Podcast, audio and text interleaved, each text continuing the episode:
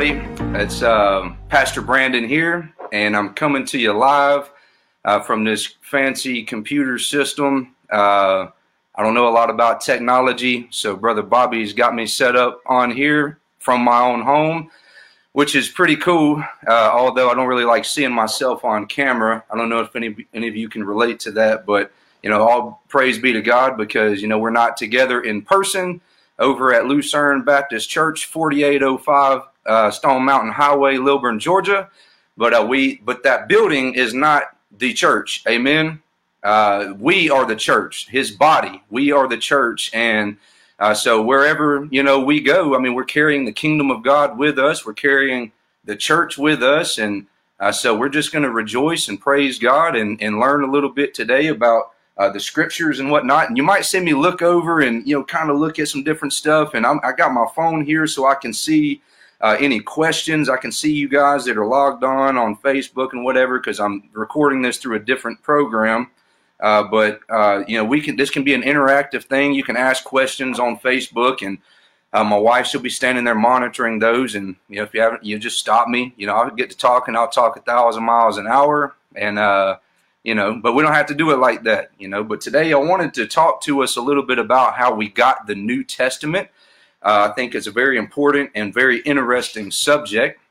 And I also, just as a side note, you might hear the kids coming in and out because we are at home right now, and you know how kids do. So, but anyway, just really thankful that you guys are here, and for those of you who are watching live with us right now, and for those of you who might catch this little meeting later, that's great, man. And I just want to maybe bow our heads for a moment and just lift up a word of prayer to the Lord for all that's going on in society right now, and for those of you who may be, you know, stuck at home and just kind of going stir crazy and whatnot. So let's just bow our heads and ask the Lord to lead us and guide us in this time, this very difficult time in our country right now, and really in the world right now.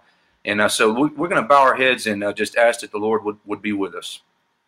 Heavenly Father, we come to you right now, and we are so thankful that although there's a lot of things going on in the world, and a lot of things are shut down, and you know, things are definitely not as going on as normal and as usual right now. But Father, you're still on the throne. You're still in control. We still love you, Lord. You still love us.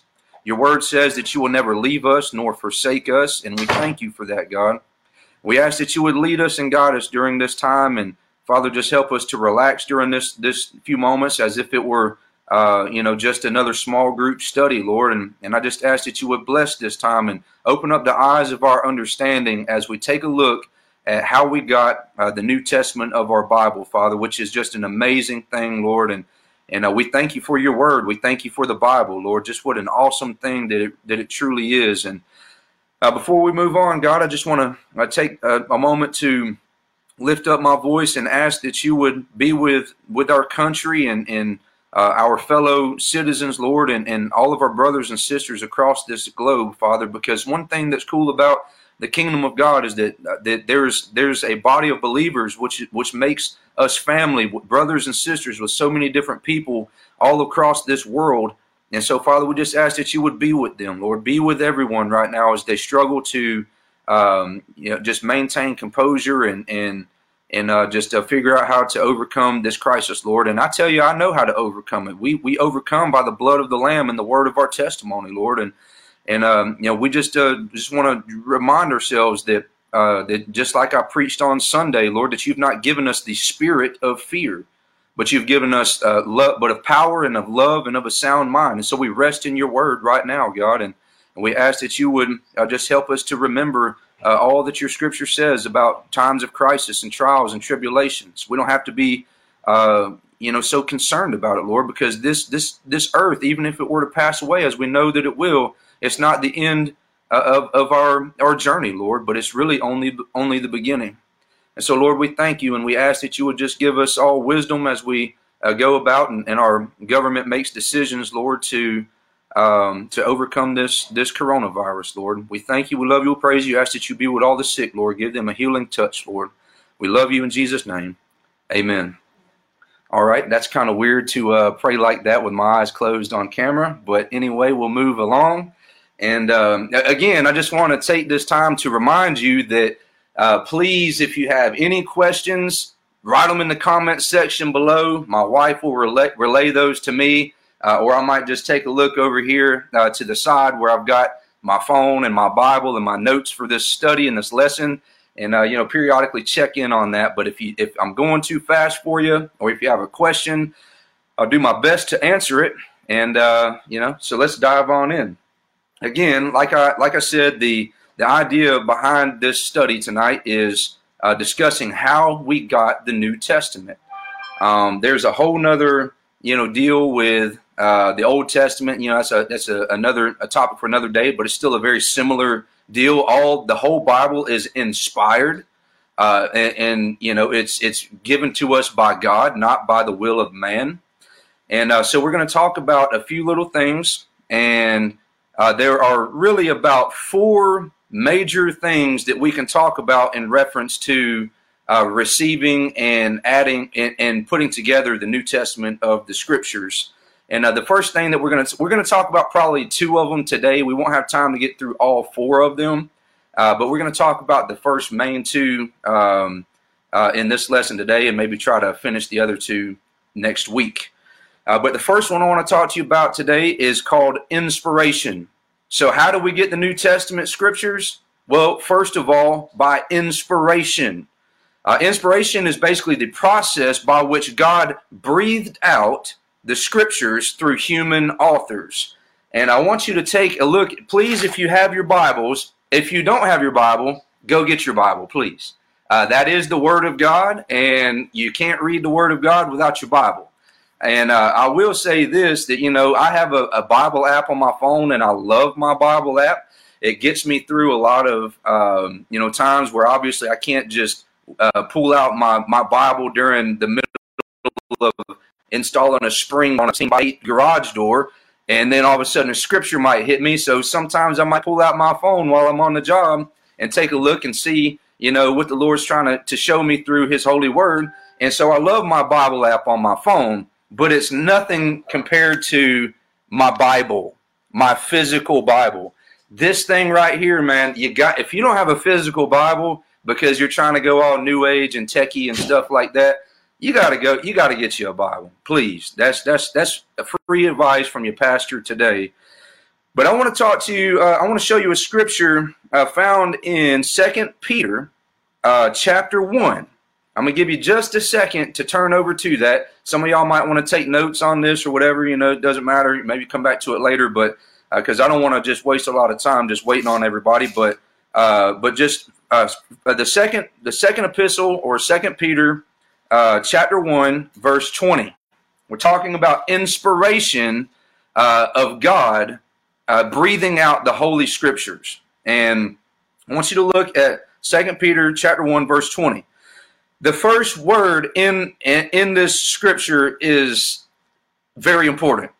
I mean, it's one of those things to where God is trying to alleviate any concern or any loopholes. He's like a lawyer. I mean, he's like a judge. You know, he's like, yeah, he's amazing. So he's eliminating loopholes here when he says, knowing this first. In other words, we don't have to kind of like hope that he's telling us all the information, or, you know, maybe that this is what it could be. But no, we knowing this first. You know, look up the definition of know or knowing, and if you need clarity on that. But knowing this first, that no prophecy of the scripture is of any private interpretation.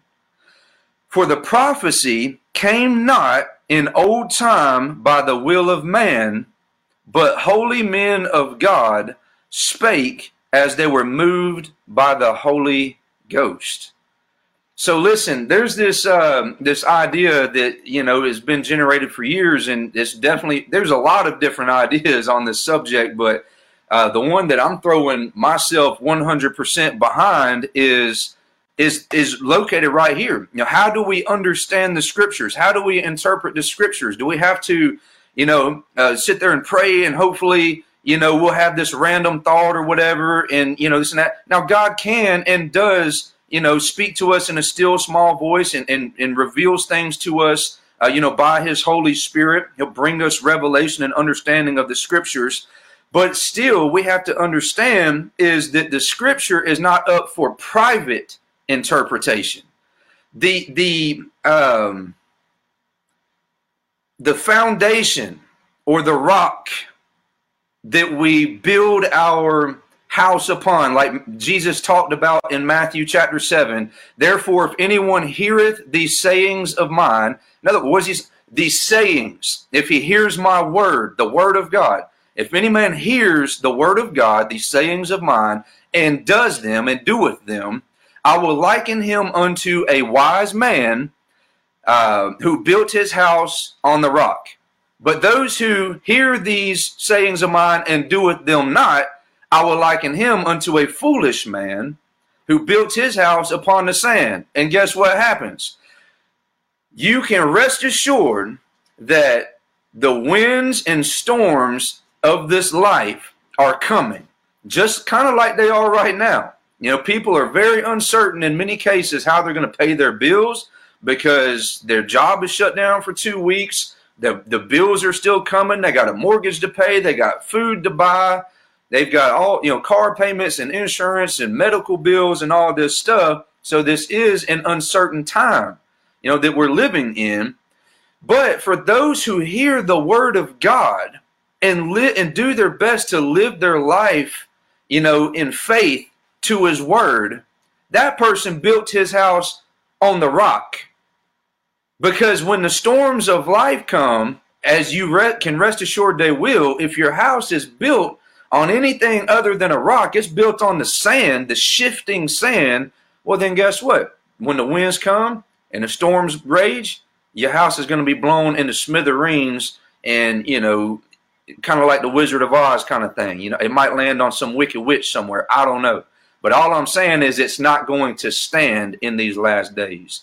All right. So how do we interpret scripture? Well, scripture interprets scripture. That's the beautiful thing about it. You don't understand something right here that you're reading today. Well, that don't, or maybe you disagree with it, which God understands that. All right. He's not caught by surprise. We can't hide these thoughts, you know, from us, from him. But sometimes we might read something and be like, how is that even a thing? You know, how can that be a truth? How can that be the word of God? But listen, if it's in this book, just because you don't understand it, or maybe at this point you don't agree with it, that don't mean that it is not right. It's all right. 100% from start to finish, Genesis 1 to the end of Revelation, every piece of this Bible is correct, whether we agree with it or not. But during those times, we ask God for understanding, and guess what? We keep reading. We just keep reading. We don't understand something now, you keep reading, because scripture interprets scripture. All right, moving along. All right, so inspiration is the first process, the first stage in the whole process of how we got the New Testament. All right, this is basically where the New Testament writings began. In other words, when the Holy Ghost moved upon the prophets and the apostles, and they began to pen the words of God as they were moved by the Holy Ghost, this was the first stage in the process of how we received these scriptures. The first writings of the New Testament probably were composed somewhere around AD 40, not 80, 40, but AD day in Spanish, for those of you who don't speak English. AD 40s, somewhere in there, that's when they began to pen the words, and the final book was probably written somewhere around AD 95, which, you know, when you think about it, in just a few short 55 years, during a very short period of time after Christ, penned by apostles and people, eyewitnesses of the Lord Jesus Christ, which we'll talk about a little bit later in this study. But in 55 years, all the 27 books of the New Testament were written, just in 55 years. So that's really a cool thing, but our terminology inspiration is not, again, you know, we want the Bible to be our guiding post in everything that we believe and everything that we do. All right, so when I give you the word inspiration, it's not taken just from, you know, out of the blue, all right, just out of thin air somewhere. If you can turn to 2 Timothy chapter 3, verse 16 and 17. Now, a lot of you probably have heard a lot of this stuff before, but for those of you who haven't or haven't studied it as in depth, I think that you'll definitely appreciate it. But 2 Timothy 3, 16 and 17, he says, all scripture, not some, not most, not a little here and there, but all scripture is given by inspiration of God, not by the will of man, just like the Apostle Peter wrote in 2 Peter chapter 1, verse 20 or 21, not by the will of man, but by the will of God. All right, so all scripture is given by inspiration of God and is profitable for four things. All right, so when we read the Bible, we're not reading the Bible for no reason because, you know, God wants to punish us by trying to figure out how we're going to understand all the pages of this book. You know, there's something I've been wanting to do lately, but I haven't quite got around to it, but I want to look up how many words are in the entire Bible so I can really hammer that point home. Because, and the truth is, man, like when you look at this book, I mean, it can be overwhelming if you're not careful, which just taking a look at it has probably defeated a vast majority, large number at least, of Christians from even really trying to delve into learning the Bible and reading the Bible and studying the Bible for themselves. So, I mean, it can be a daunting task, but my challenge to people is, you know, we think in our minds if we can read enough scripture, you know, maybe we can read the book of, you know, Genesis, and then we read the book of Matthew today, and, you know, we'll make God happy and he'll bless us and make us, you know, happy and fulfilled and all this and that. And I'm not saying there's anything wrong with that. In fact, one of the things that I'm personally doing right now is reading entire books of the Bible in one sitting. Because there is profit in doing that, because you can kind of gain an overall text, you know, what do you call it? Context, you know, understanding the whole book in context of why the, you know, it was penned in the first place rather than just picking a little thing here and there. Not to say that, you know, you can't, you know, get some truth and some gold in a piece here and there, but God can give you a greater understanding as you sit down and try to read the whole book, you know, but that's a whole nother thing. That's a whole nother way of doing things. But I will say this, every word of God is pure. Every word. I mean, every word is amazing and powerful. It's sharper than any two-edged sword. It pierces to the dividing asunder of soul and spirit. And it's a discerner of the thoughts and intents of the heart. So the word of God is powerful in every aspect. And so, you know, there's different stages of study that I go through for myself personally. But I'll challenge you like this. If you can't sit down and read a whole book from start to finish, then just start reading. Read a couple of chapters. Even a very short book like Ephesians. Last night I read the book of Ephesians. And I'm not kidding when I say it probably took 3 or 4 hours, and it's only 6 chapters. But because as I'm reading it, I had enough time to sit there and really try and digest what he was saying, you know, and really investigate and turn and flip through other, you know, portions of scripture to try to gain understanding of things that I came across that I didn't understand. And so it took me a long time to go through the book of Ephesians last night, but God blessed me because of it. But I'll tell you like this, there's a couple of things that really stood out to me during that study time last night that, you know, he really began to quicken in my spirit and, you know, and made profitable for me. But so anyway, I keep digressing, but I'll say just, what's up, Noah? Say hey. Hello. Yeah, there you go. All right, now go sit down. But I wanted to say this is that one word from God, one word from God. Hold on. Let me repeat that for all of you who didn't catch that, what I just said. One word from God can change your life forever. That's the power of his word.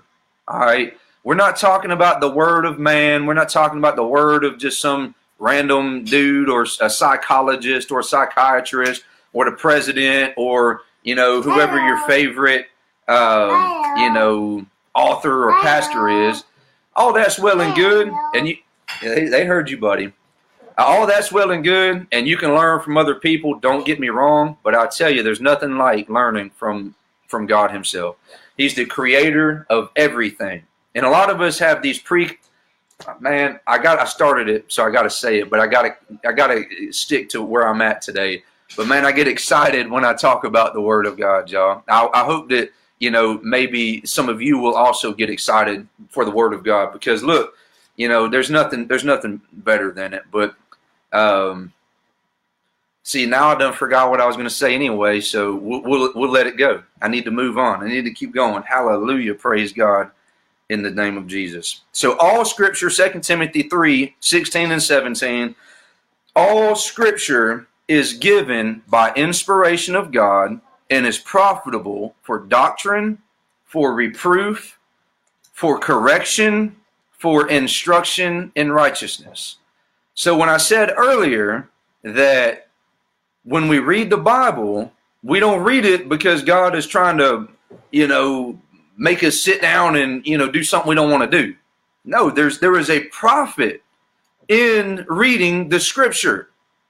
It is profitable for your life. The first thing it's profitable for is doctrine. Where are you going to get doctrine if you don't have a firm foundation to get it from?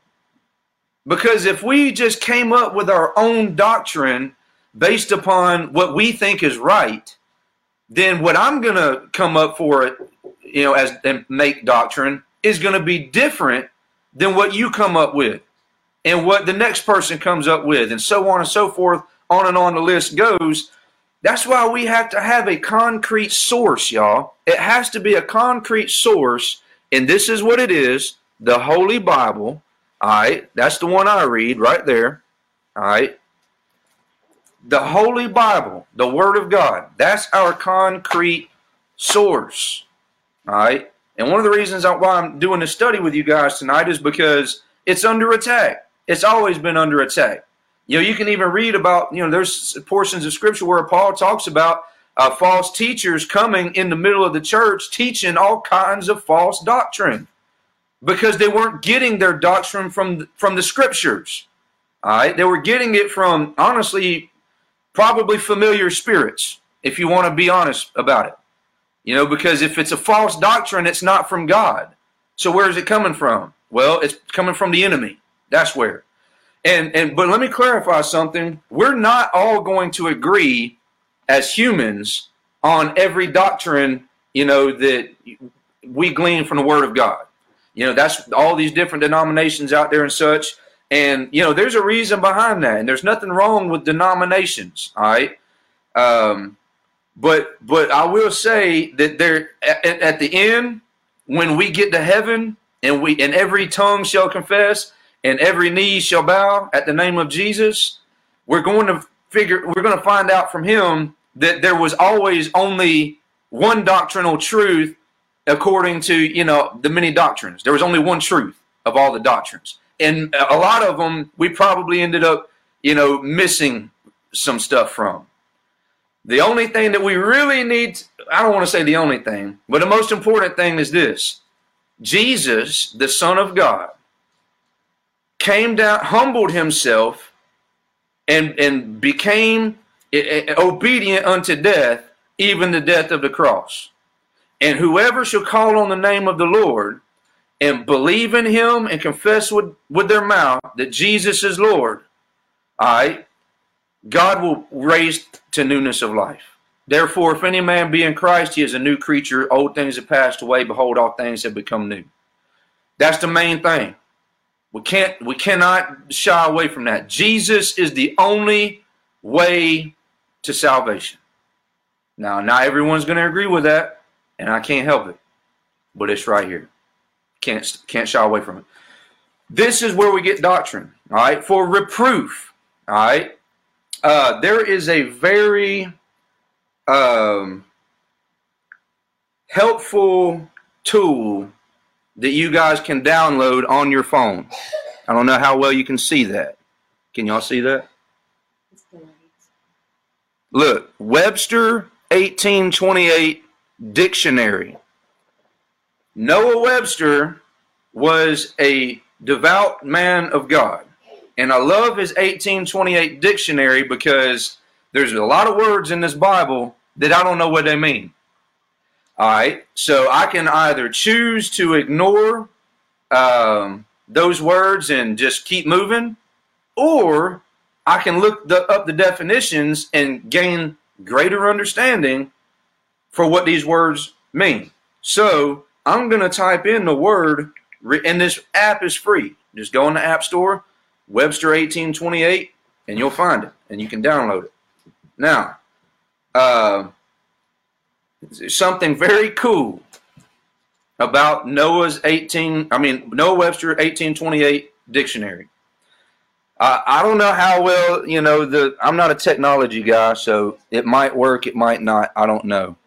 But you can see this definition, when I typed in reproof, in the middle of the sentence there, it shows Proverbs chapter 12. In the dictionary, he's giving you scripture to back up the definition of the word in the dictionary. I love that. That is amazing. So reproof. The first one says blame expressed to the face, censure for a fault, reprehension. Those best can bear reproof who merit praise. He that hateth reproof is brutish. Proverbs chapter 12, right there in the middle of the definition. That's incredible to me. Blame cast, censure directed to a person. In other words, all scripture is profitable to help you to understand who you are and where you fall short in your daily life. Which was the law. That's exactly what the law was for. That's why God gave the law to Israel, was to show his people how impossible, well, let me say it like this, to show his people how far off of the mark for his true holiness and virtue and sanctification and sanctity. We're so far off, y'all. And I made mention of this the other day, I think maybe Sunday during Sunday morning service, but no one has ever been saved by the law. People will tell you that, but they haven't. Even in the Old Testament, no one was saved by the law. Read Hebrews chapter 11. It was by faith. It's always been by faith. Back then, it's by faith right now. It's our faith in Jesus Christ, the finished work on the cross, that gets us from here to there. But the scripture is profitable to show us where we fall short. Now, when he shows us those things, look what he says next. It's also profitable for correction. So in other words, I don't have to figure out or come up with my own way of overcoming the trials and tribulations of this life. The scripture is profitable for correction. Now, I don't know about you guys, but for me, I can admit there's many times in my life as a pastor, as a Christian, as a, disciple of Christ, or whatever you want to call it. Now, yesterday, today, a month ago, 6 months ago, 10 years ago, whenever, that I have stepped out of line. I know you guys aren't, it's hard for you to believe that, but it's true. But the scripture is profitable when he reveals that to us. Because when we step outside of the ordinances of God, guess what? That's not how we're created to live. And when we do that, there brings a separation between not us and him, like in the sense that, you know, he's forsaken us. Like, you know, we're separated from his love, because nothing can separate us from his love. But there's this, it's like a block. You know, maybe some of you have experienced it like this, to where, you know, in your heart and in your mind, you desire to spend time in prayer. You desire to read the Bible. You desire to go to church. But you stop doing that stuff for a while. You know, there for a while you were in it every day, man. You was waking up praying. You were going to sleep praying. You were reading the Bible every day. You had a devotion time or whatever. But you let it go, and you stop doing it for a day or so. And then guess what? You stop going to church for a week or so. Then what happens next time? It gets easier and easier and easier until the point to not do those things. And next thing you know, it's been 6 months. You haven't said a prayer. It's been 2 years. You haven't picked up your Bible. It's been 4 years since you've been to church, except one time you went on Christmas Eve or Easter. You know what I'm saying? And, you know, during all those times, because we haven't been feeding our spirit with the word of God, we've strayed off the path into some other things that are contrary to his word. And what ends up happening? We become discontented. We become depressed. We become unfulfilled. We become a lot of things because we're not putting the right fuel into our spiritual gas tanks. You know, we're feeding our spirit, but not with the word of God. We're feeding it with the word of Game of Thrones. Somebody. The Walking Dead. The endless scroll of Facebook, where every post right now is about COVID-19 and the decline of the stock market and the fear and the panic and all those things. And if we're not in the word of God, spending time with him, then guess what? We're going to fall into the snare of the enemy and get beat down in our spirit, man, to the point to where we're just like, man, we're all depressed, full of fear, full of anxiety, and whatever else that goes along with it. So there are times in my life, many times daily, that I need correction. And the word of God is profitable for that correction. Then he says, also for instruction in righteousness. Okay, that kind of goes back to what I said earlier. We don't have to come up with, and we can't come, what we can come up with, but it's not righteousness. You know, we can't come up, we can come up with our own morals and all this kind of stuff, but at the end of the day, our own ideas and stuff, if they don't line up with the word of God, they're not righteousness. So the word of God is profitable to show us what true righteousness and true holiness really is, because God is the essence of righteousness. He is the essence of good. He is the essence of morality. You know, there's this big debate and argument over does God will things or command things because they are good, or does God will things and command things therefore they are good? In other words, does he tell us to do these things in the Bible because they're good things for us to do, or does he tell us to do these things in the Bible therefore, you know, and since he told us, since he's God and he told us, that's what makes them good? But both of those fall short of the truth and reality of what it really is. And what it really is that because God is the essence of good, because God is good, he is righteousness, therefore his commands emanate from his being. So in other words, it's just like, you know, we're not saved by our works. For by grace are you saved through faith, and that not of yourselves. It is the excuse me. It is the gift of God, not of works, lest any man should boast. All right, so we're not saved and receive salvation by our works or by what we do. And the same is true with the virtues and morality given to us by God. You know, we're not designed to follow the law and follow his commands so we can be good, you know, so we can do good things, in other words. But the reason that God wants to give us his word and his commands and his morality is because is to make us into good, if that makes sense. In other words, virtue is not about doing good. It's about being. It's about who I am. In other, just like, you know, for by grace are you saved through faith, not of yourselves. It is the gift of God, not of works, lest any man should boast. I can never work my way to salvation. Okay, so why am I saved? Because of what he did. And when I place my faith in him, by his grace, because only by his grace do I even have the chance or opportunity to put my faith in him. But when I put my faith in him and received, you know, the finished work of the cross, then I became a new creature in Christ Jesus.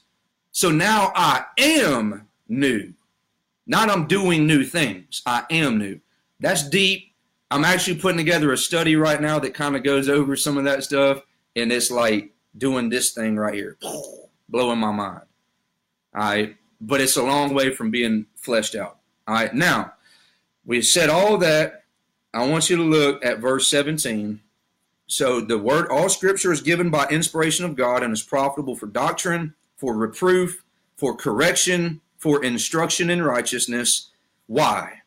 Well, he tells us in the next verse. Why are all these things true about the word of God? So that the man of God may be perfect, thoroughly furnished unto all good works. In other words, the scripture is designed as that double-edged sword that pierces to the dividing asunder of soul and spirit. That's the part of me that you can't see. That's the spirit man. And then the outward part of me, you know, the soul and the spirit and the joints and the marrow. The joints and the marrow, that's the part of me that you can see. But the word of God pierces first, by that two-edged sword, pierces first to the dividing asunder of soul and spirit, because, and then the joints and marrow, because the word of God transforms us from the inside to the outside. So I don't know about y'all, but that makes me excited. I love that. That's awesome, because if we try to change from the outside in, if we don't go to the bar anymore, we won't get drunk. I know a lot of people who tried that. Well, if I don't go and hang out with my old friends, I won't get high. Yeah, I tried that myself many times. It didn't work. And whatever your vice is, put it, you know, fill in the blank. We tried not to do things. But when I fell in love with the Word of God, Jesus Christ, and allowed Him to begin His work in my life, He transformed me from the inside to the outside. What does that mean? Well, when He changes us in our heart, in our inward person, then the outside begins to change as well. So that's, you know, there's evidence showing that we've had this transformation. Now, I'm going to pause here just for a second before we move on. Is there anybody commenting, asking any questions? Miss Alicia Beaver said, I know you're waiting for glory. So here it is, glory. Thank you for that glory. Can I also get an amen, somebody? Hallelujah. Somebody give me an amen. Because I just did some preaching that was far outweighing y'all's shouting amens. Amen. Everybody's saying amen. There you go. Now, all right. And also take this time, if you're just tuning in, share this video right now, invite people to get on and take part in this. All right. Everybody, you know, we all need some word of God in our life. Now, so that's where we get the terminology inspiration. The Bible tells us that all scripture is given by inspiration of God, not by the will of man, but by God himself, as the men of old began to write as they were moved by the Holy Ghost. All right. So this doctrine of inspiration really had its beginnings in the giving of the law to Moses. That's when the written law, the written scripture came into being. Now, the oral scripture was already there. It went all the way back to the Garden of Eden when God began to give his word to Adam and Eve. And that's a whole nother study for another day, but just understand the word of God has been from the beginning. It's always been. In the beginning was the word, and the word was with God, and the word was God, and the word became flesh and dwelt among us. And, you know, which we know is Jesus. But, you know, also look at Genesis chapter 1, verse 1. When God spoke in the beginning, let there be light. Well, guess what happened? Light happened, and he saw that it was good. So that's the word of God all the way. I said earlier from the garden, but it was before that. It was before the garden, the word of God. All right. So, but the inspiration of the written word of God goes all the way back to when God gave Moses the law. Moses was commanded to inscribe the words and commands of the Lord for the people of Israel. Because if we don't have a word to go by or a standard to go by, well, the deceitful hearts of men, therefore we know that the heart is deceitful above all things and desperately wicked. Who can know it? I, the Lord, search the heart. I try the reins to give to every man according to the fruit of his doings. That's Jeremiah 17, 9 and 10. So the heart is deceitful of this nation. Read the Old Testament. It's basically, and I know this is not intended to sound in anything but just a very quick, direct thing. It's not, you know, I'm not making light of anything, in other words, because Scripture is amazing. But the Old Testament is basically the same story over and over again. God gave his people his commands and his laws. And he told them, as long as you abide by them, you'll be blessed. You'll stay, you know, in my presence. We'll hang out. We'll do things together, this, that, and the other. But then Israel hardens their hearts towards the commands of God. And God sends his prophet to tell them, if you don't straighten up, I'm going to wipe you off the map and send you into captivity and, you know, and take away these blessings over and over again. All right. Because there was an authority. And when they were in obedience to God's word, then he did what he said. But when they were in disobedience to God's word, then guess what? He did what he said. All right. He's a God of his word. All right. But the word of God carried great authority in the life of the nation. Later, the Old Testament prophets proclaimed the word of the Lord. So when you read that in the Bible, thus saith the Lord, or the word of the Lord, that's all you need to know. And so when these Old Testament prophets proclaimed the word of the Lord, they recorded it. That's where Jeremiah and Isaiah and, you know, Ezekiel and, you know, and the first five books of the law that Moses wrote and all these different, you know, books of the Bible, that's where it came from. And just as a side note, while we're on this particular subject, the word prophet or the title prophet didn't mean, you know, like, oh, you know, I'm going to get my crystal ball out and, you know, tell the future. No. Now, these prophets of the Lord could tell the future, but not in and of themselves. They were handed the word of God by an angel of the Lord. And then that the Lord told them to go and tell people what was to come in times in the future. That's why the word prophet is tightly associated with, you know, seeing the future. But the man wasn't able to see the future in and of himself. It was a gift of God. And so when the prophet spoke those things which were to come, he was speaking the word of God. And that's why he was a prophet. So that's what prophet means. It's someone that was speaking the word of God. And then they recorded it. All right, the prophet's primary role and occupation was to call Israel to obedience to the Lord. Can you bring me the charger? I need to plug it in. Definitely don't want to die in the middle of this. Well, we're getting close to the end. I guess we're only going to end up getting through this first one because y'all know that I get off on some wild tangents. I was planning on getting through the second one as well, but it's all good. We're not in any hurry. We're talking about inspiration in the Word of God, and that's a powerful thing. All right, so We're going to be wrapping up here very shortly. All right, so in the first century, y'all check this out, all right? In the first century, Jesus and his disciples manifested a deep commitment to the Word of God as recorded in the Law and Prophets, which is a phrase that referred to the books of the Hebrew Bible. Listen, I'm going to take y'all somewhere real quick. Y'all turn to Matthew 22:36-40. All right, we're gonna see an example of this real quick. Matthew 22:36-40. All right, and I want y'all to catch hold of what I just said just a second ago, and then we're gonna read those scriptures, and I'm gonna show you something for those of you who don't know how to do this, and it will help you in your studies. But in the first century, Jesus and his disciples manifested a deep commitment to the Word of God as recorded in the Law and Prophets. Over and over again, Jesus quoted Old Testament scriptures over and over again. Now, this is an example of that found in Matthew 22:36-40.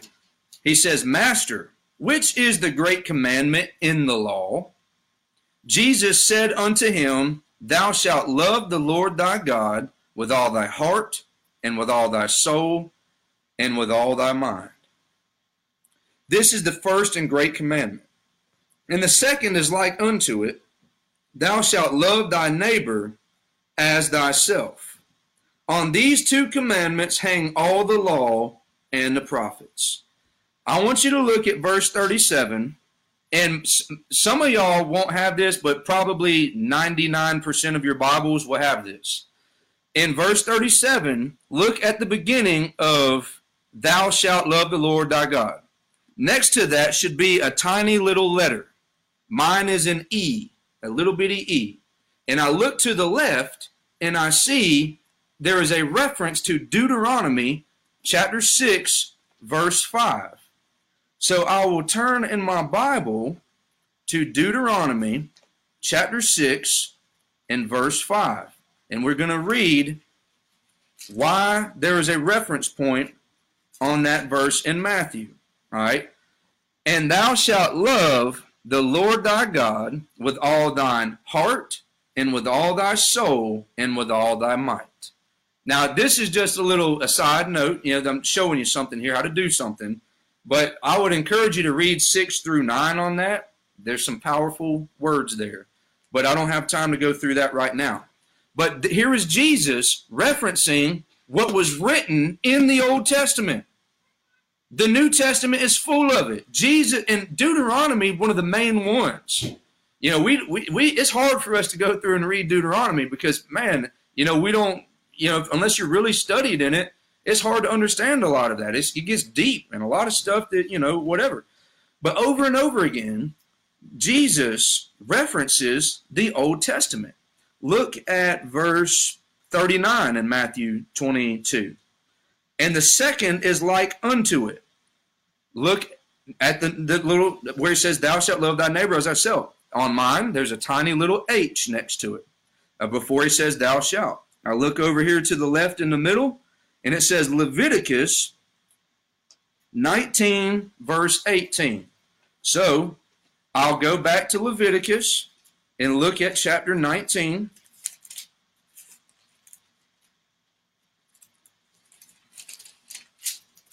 Verse 18. All right. "Thou shalt not avenge nor bear any grudge against the children of thy people, but thou shalt love thy neighbor as thyself. I am the Lord." So if Jesus quoted scripture and had a deep commitment to the Word of God as recorded, he's referencing written scripture. Jesus is. How much more so then should we? You follow what I'm saying? I hope I'm getting through to somebody, because this Bible is under attack, y'all. Its authority is under attack, and its authenticity is under attack. It was written by men and all this and that. Well, God did use man to write it. but they wrote it as they were moved upon by the Holy Ghost. Inspiration, as they were inspired, or as God breathed. You look at the process of breathing, there's inspiration and expiration. Breathing in and breathing out. That's God breathed. It's from the mouth of God. Somebody say hallelujah. Amen. So, Jesus also held that the Old Testament was true and authoritative for life. We talked about that a little bit ago, about the authority of Scripture in the life of the nation. But again, I want to reiterate that Jesus also held that the Old Testament was true and authoritative. He also presented himself as the fulfillment of the Old Testament promises and prophecies. We're almost done, y'all, but I want to take you somewhere here to show you where Jesus presents himself as the fulfillment of the Old Testament promises and prophecies. Turn to Luke 24, verse 27. Luke 24, 27. It's the last chapter in Luke. All right, Luke 24, 27, and beginning at Moses and all the prophets, he expounded unto them in all these scriptures. Somebody say scriptures. Yeah, there you go. I couldn't hear you, but somebody type scriptures. Amen. I'm funny. I know. All right, and so he expounded unto them in all the scriptures the things concerning himself. And Jesus is teaching the disciples the scriptures beginning at Moses. Where did he get this from? From the Bible, from the scrolls, from the inspired word of God, teaching him the things of the scriptures, all concerning himself. And they drew nigh unto the village whither they went, and he made as though he would have gone further, but they constrained him, saying, Abide with us, for it is toward evening, and the day is far spent. And he went in to tarry with them. And it came to pass, as he sat at meat with them, he took bread and blessed it and brake it and gave to them. And their eyes were opened, and they knew him. And he vanished out of their sight. How were their eyes opened and he knew them? Because they had fellowship with the word of God. Somebody ought to say glory. God opened their eyes through fellowship in his word. That's amazing. Then look what they say in verse 32. And they said one to another, Did not our hearts burn, our heart burn within us while he taught with us by the way, and while he opened to us the scriptures? He set ablaze their hearts from the inside out because of the knowledge they just gained, the revelation knowledge they just gained from the scripture. It blows me away, y'all. It really does. Then drop down to verse 44, same chapter. And he said unto them, These are the words which I spake unto you while I was yet with you, that all things must be fulfilled, which were written in the law of Moses. Here we have another form or another testament, Jesus telling you the authority of written scripture and in the prophets. Now look here, and he even mentions these scriptures by name. The prophets, Jeremiah, Isaiah, Ezekiel, all those, all right? And in the Psalms, you know, the Psalms, all right, concerning me. And then, verse 45, Then opened he their understanding that they might understand the scriptures. Why did he say all that? Why did he bring them through all that teaching? Because he wanted them to understand what? The scriptures. So is it not important for us to understand the scriptures? This is not just something that, you know, is a boring thing to do. It's really not. There's so much excitement in this book, y'all. I mean, it's really amazing. All right. That paved the way for the New Testament scriptures, which would record Jesus's life and message. Tie it to the Old Testament. The Old Testament, the prophecy concealed. The New Testament, the prophecy revealed by Jesus Christ. All right. He would record his life and message, tie it to the Old Testament, and delineate what it meant for righteousness and eternal life. How do we come to that understanding? How do we learn about God? Through his scriptures, not by sitting in a meditated state trying to clear all your mind in a yoga position, talking about all this other stuff. And that's a whole nother conversation. And y'all going, some of y'all going to be mad at me if we ever have it. But that's a whole nother topic for another day. Look, Scripture, my wife is laughing at me right now. Scripture is clear that its source is God.